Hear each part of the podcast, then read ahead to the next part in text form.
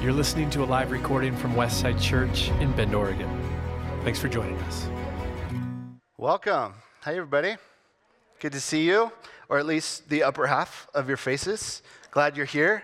Uh, if you're joining online, welcome. If you're in your PJs, no judgment. I'm a bit jealous. Um, and if you're at your home church, I'm so glad you joined all together. Uh, it feels good, I will say, to be kind of in a stage of some normalcy coming back, right? Feels good. Uh, I had a buddy text me this week. He and his wife got vaccinated, and all his text was lawn games all summer. Lawn games all summer. That's all we're doing is hanging out and doing lawn games. Looking forward to it. Um, well, one of the best things that came out of this whole crazy pandemic time for me personally was a thing called The Last Dance. Anybody see The Last Dance? Anybody with me? Okay, all right. There's two people. That's awesome. Um, well, listen, I got to tell you this. My backstory I was a super fan of the Chicago Bulls in the 1990s, just dominant basketball team, and predominantly of Michael Jordan. And this uh, document series, documentary series, um, Last Dance, is just a story of Michael Jordan's development coming to Chicago uh, and then dominating the world. Um, and so I was so excited to watch this documentary. It is no joke uh, when I tell you that my entire room was plastered with Michael Jordan posters and paraphernalia all growing up, except for a small corner that was dedicated to Jennifer Aniston. Uh, Friends was a real thing, uh, big thing back then. Um, so I couldn't wait to dive into this documentary and watch it, and it did not disappoint. It was fantastic. Basketball fans, I highly recommend it. But something interesting happened when I was watching this story unfold. Um, this narrative bubbled up that this was really a story about an incredibly dominant, talented individual pouring all of his life into a singular goal and not reaching it not reaching it. Uh, when you hear the story, the Chicago Bulls at that time could not sell out the arena, uh, couldn't actually sell more tickets than the indoor soccer team that was playing in the same stadium. They were, the soccer team was selling more tickets than the Bulls. Michael Jordan puts the team on his back, the city on his back, and just pours his life into winning a championship in Chicago. And he can't get there until he begins to welcome other people into his life, his coaches, his mentors, teammates. He begins to see his need for people who can't do, who do things he can't. And he is making those people better, and is this beautiful culmination of this community, no, no joke, community coming together in this team and then reaching places none of them could have done individually. It's really beautiful. Um, in that story arc is this really interesting side that as, as Jordan is reaching his goals, becoming more successful, pa- famous, rich, a lot of things that our culture really esteems, uh, he gets more and more isolated. He gets more and more alone. He's in these hotel rooms by himself, can't go on the streets, can't go get food. Um, he becomes more and more isolated. And I think this is a really good place for us, uh, or at least an example to kind of step into this idea of community that we're going to talk about over the next four weeks because I finished this documentary and I said, yeah, that's exactly how life works. We lean into, as individuals, particularly in America, we lean into our individual strength, our talent, our dreams, our goal, and it's singular. When I think, of, when, when I was thinking about the Bulls, it, Michael Jordan was a singular person. I didn't see the rest of the team. Every dunk, every shot, it was like Jordan was a singular individual, and that's not the story. That's not the story. That's not the reality. Um, and so this is a good place in the next four weeks where we're going to kind of move into a series we're calling In This Together. Coming out of COVID, coming out of this crazy year uh, where people have experienced isolation in unique ways, uh, and hopefully we have uh, stirred up a hunger to be together more. Uh, we're going to lean into that, uh, the series In This Together. And it's going to focus on a couple important questions. First, what is God's intention? In building a community in his image. What is God's intention in building a community in his image? what does it mean to be a people of God, not just a person of God, an individual of God? And it's interesting, as we unpack this idea of community in the Bible, we're actually tracking the whole story arc of Scripture, beginning in Genesis, where we'll be today, all the way to the end. God is making and forming a people, not just a person, a people for the world. Uh, we start today looking at how we are a created community. We are part of the creation story together, not just individually. Certainly, we are individually, but we also are together. We actually share God's image as this life shared together. Secondly, next week, Pastor Steve will look at we are a covenant community that God, as He calls Israel out and He forms His people, which we are a part of, He makes a promise, a covenant, like a marriage. He, he commits Himself to us.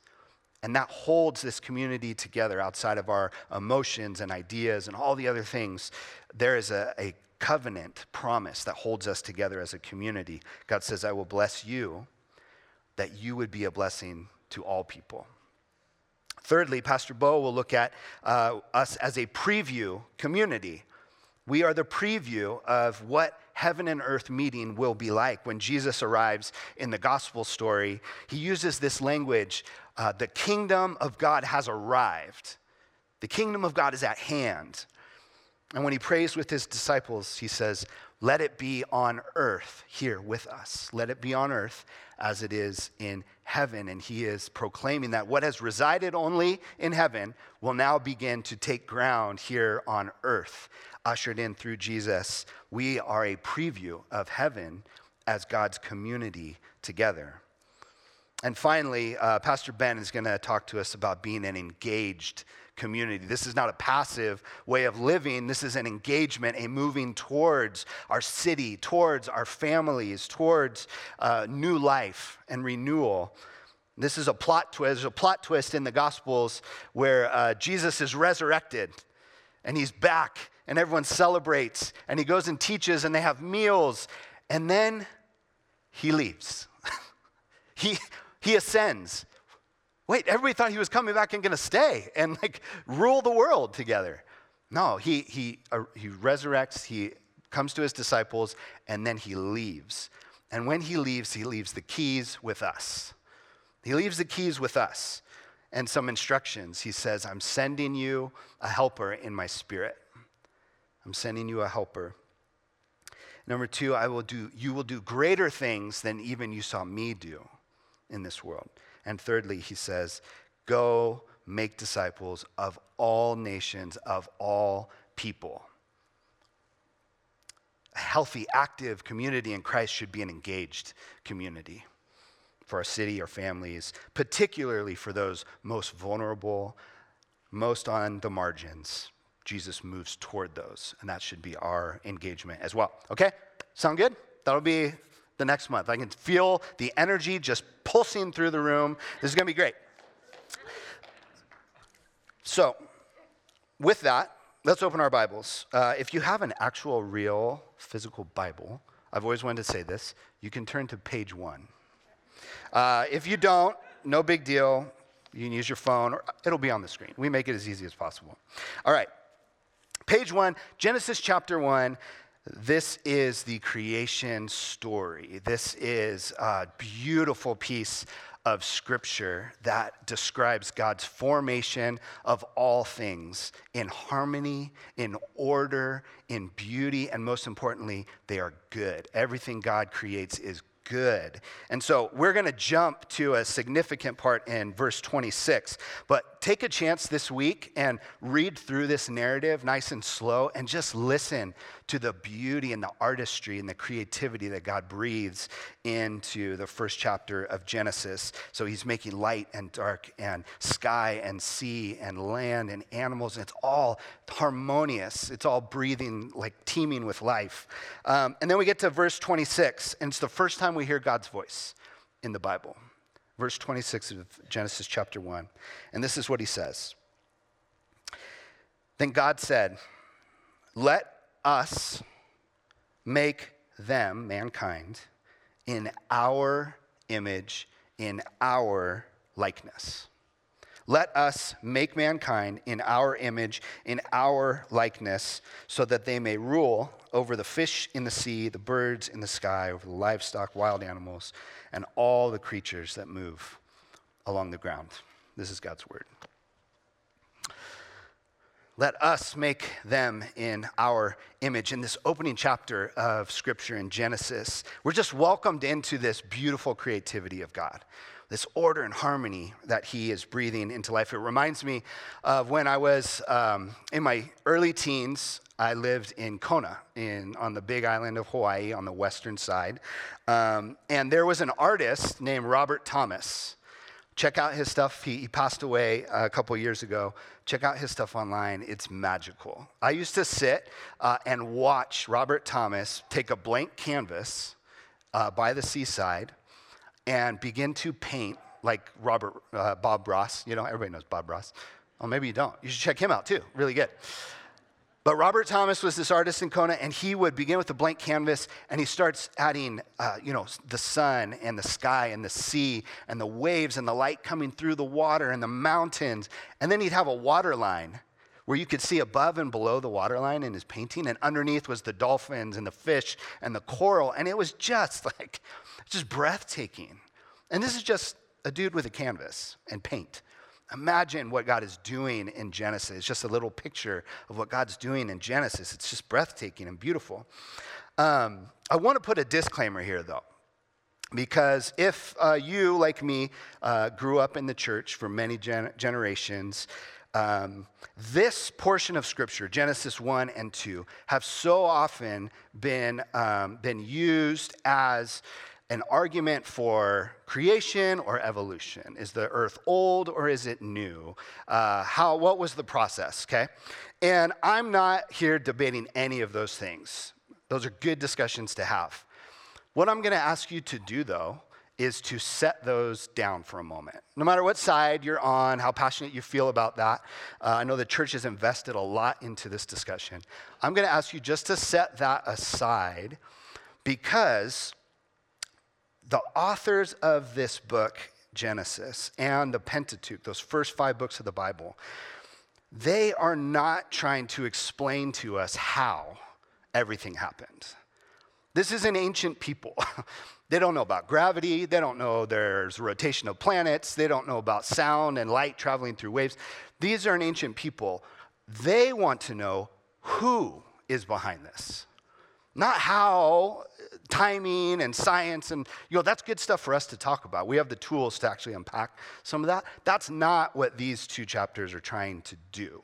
All right? So I, I want to set that context because it's really important to unpack what Moses, who's the author of these books, is trying to tell his people. And so, for a bit of context, Genesis, this book, it's written five or 6,000 years before Jesus arrives on the scene. Okay, it's very old text. Most of uh, biblical scholars believe that, that Moses either wrote or he was the managing editor of these books, like collecting this narrative story and the Pentateuch and the laws and Torah, all of that. He's forming a basis for this people to know who their God is. Not how he does everything, but who his character is. And he's writing this book for a refugee people of people that have lived 400 years in enslavement in a foreign country, and they know the Egyptian gods. And those gods are wrathful and angry and manipulative and destructive. And then they're introduced to this God, Yahweh, who loves them and says, I am blessing you, and you are my people, and I bring you out of enslavement into freedom, into a new land and they're like, Who is this? And Moses is explaining that to them. So, this is the context, really important for how we read this Genesis story. Moses is explaining not how, but who is behind all of this incredible creativity and life. And what we learn as we listen to this narrative is that about God is that He is a they. He is a they. First time we hear his voice is, let us make them, humankind, in our image, in our likeness. In this passage, Moses is uh, giving insight to who God is to these people, and two things are revealed. One, what God makes has order, and it has harmony, and it's good. What God makes has harmony and order, and it is good. He declares it. And secondly, we discover that God is Himself a community. God is within Himself a community. Now, we call this the Trinity. And um, this is part of kind of our Western post Enlightenment way of seeing the world. We want to pull things apart and how does it work and what do we do and what's the, the strategic plan. We, we unpack things that way, and that's good and useful. Um, but it's helpful sometimes to hear how the early church talked about this. They used a different word than Trinity, they used a Greek word, perichoresis. Can you say perichoresis? Exciting. We're doing our Greek this morning. Way to go, everybody. Perichoresis, and it's this beautiful word. It means the divine dance. The divine dance. I love the imagery of that word. Three persons, Father, Son, and Spirit, moving, loving, caring, supporting, dancing through this creation narrative together. So amazing. And we don't talk about it this way. I think we should more. Um, it's so beautiful. And here's the thing we actually do experience this on earth. We experience these moments where multiple things work together for good mutual benefit and love that brings life. I'll give you a silly example. Every four years, the Winter Olympics comes. And um, in our country, maybe in many countries, but I know at least in our house, um, there's this one thing that kind of moves way ahead of everything else, gets elevated, and we never watch this. We, we never watch this outside of the Olympics. Um, figure skating. Figure skating. I don't know what these people do the rest of the time between Olympics, like just do lots of skating, I guess.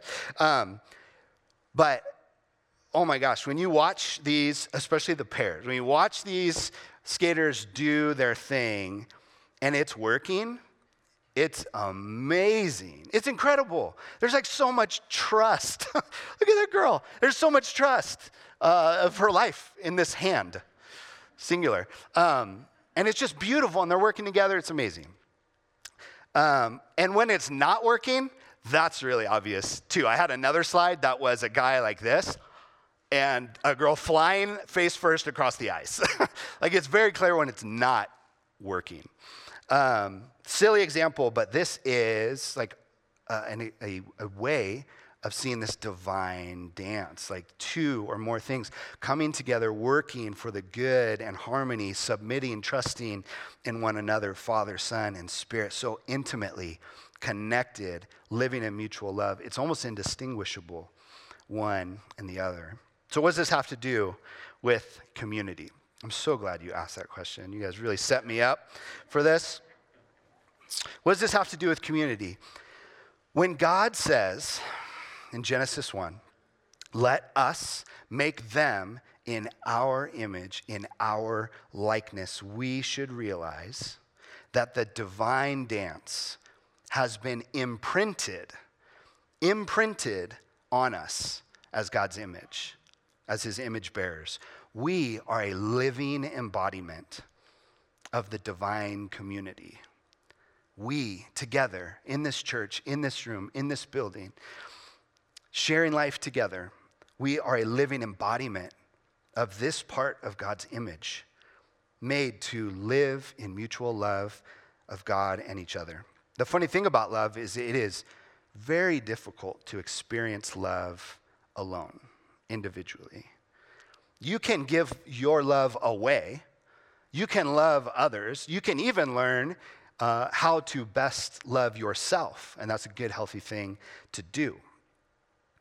But to fully experience, fully experience us as image bearers in love, we have to do it together. It takes others. And when you experience that, when you experience unconditional, infinitely sharing love, it is transformational. It is life changing. You won't be the same when you've been loved that way by another. It's the way God transforms the world. Um, Thomas Merton, who is an author, priest, um, incredible thinker, he wrote this book, No Man is an Island. I highly recommend this book. Um, read on it, chew on it, keep it by your bedside. He says it this way I love it. True happiness is found in unselfish love, a love which increases in proportion as it is shared. There is no end to the sharing of love, and therefore, the potential happiness of such love is without limit. This is such a great sentence. Infinite sharing is the law of God's inner life. Infinite sharing without withholding, giving fully, unconditional, fully of yourself, of love.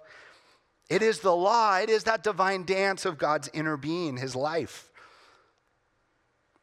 He has made the sharing of ourselves the law of our being.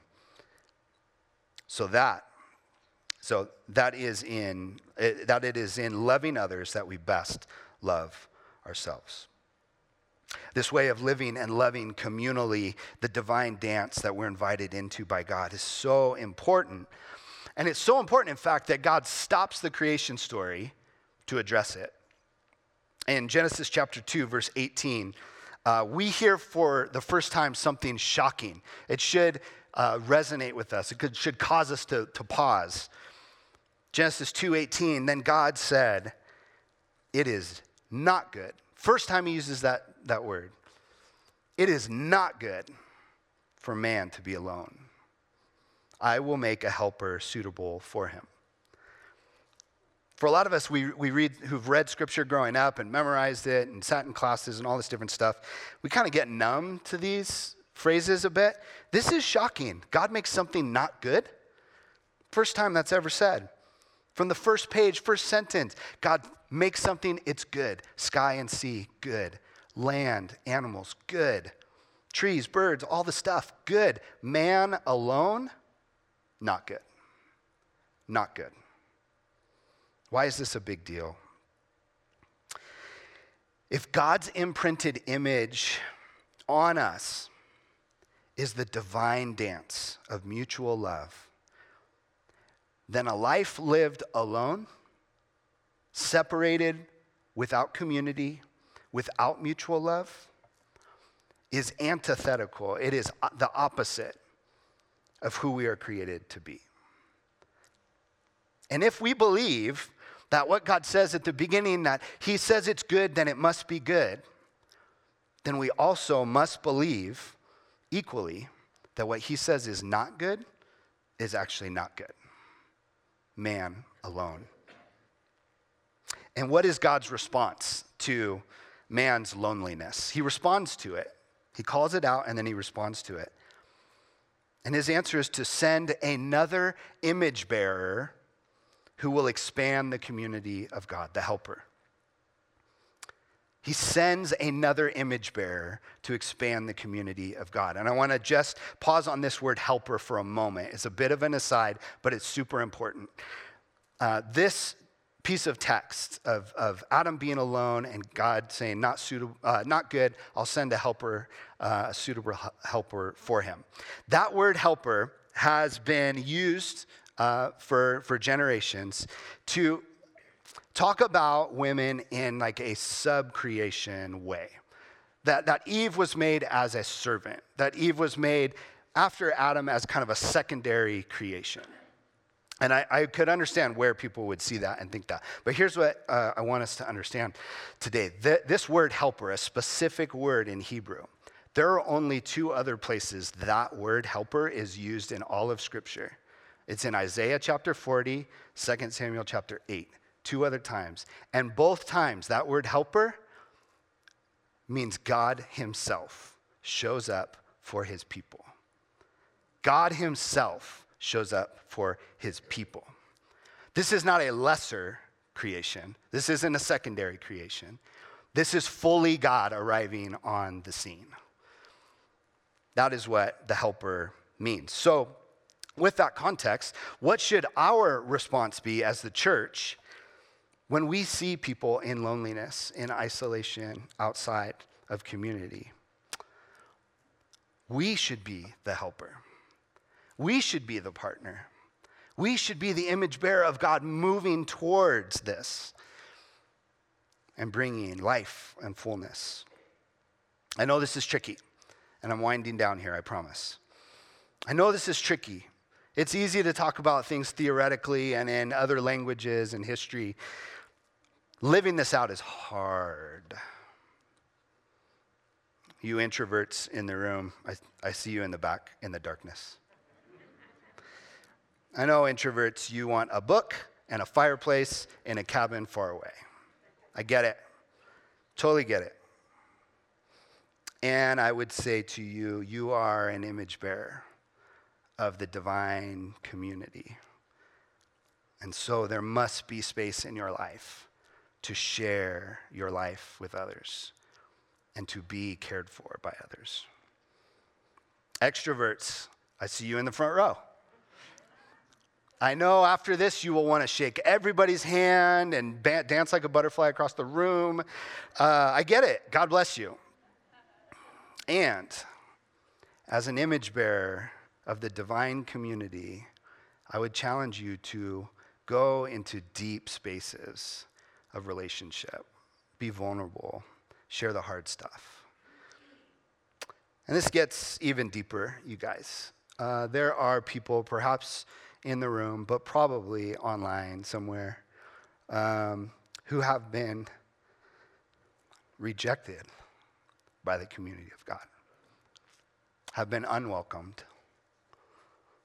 And I want to say to you, um, you are as much an image bearer as anyone in this room. And I would ask you for courage to stay in it, to allow yourself to be loved by the community of God. And then the challenge for us who call ourselves the community of Christ is to move towards these people.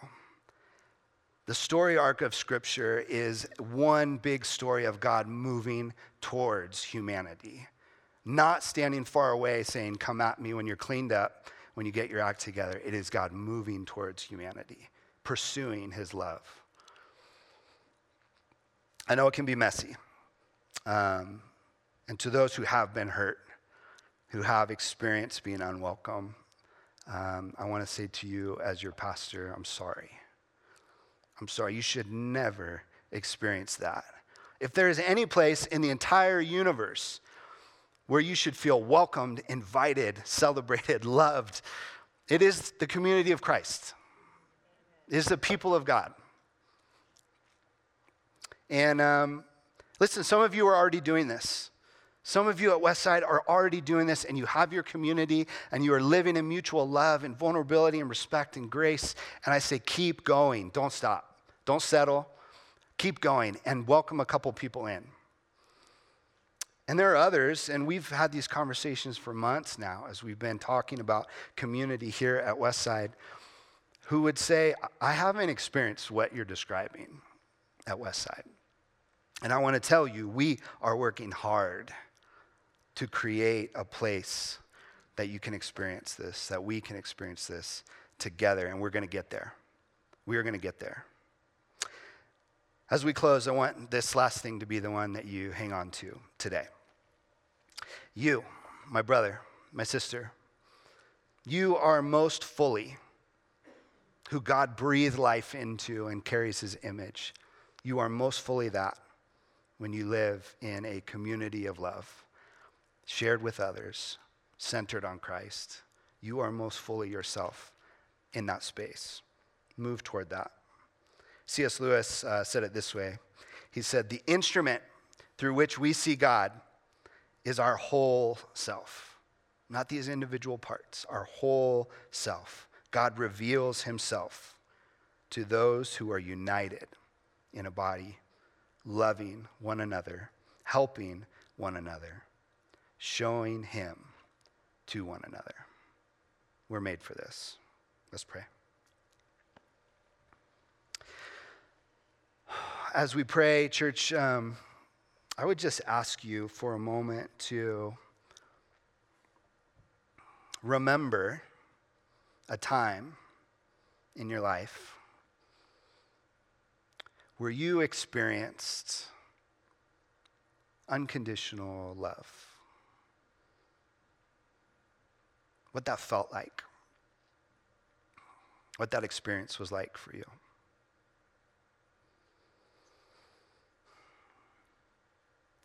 And as you ponder that, I want to tell you that that is God. That is God's spirit. It is his image, it is his essence, his nature. God, would you come into this time, Jesus, and minister to us? Remind us, thank you for your word, God, that centers us and brings us back to the remembrance of you and your work and who you are and your nature. We love you, God. Would you give us courage to be the people you made us to be in this world, in this time, right now? In Jesus' name, amen. Thank you, church. We bless you and thank you and ask God's grace upon you for the rest of your week.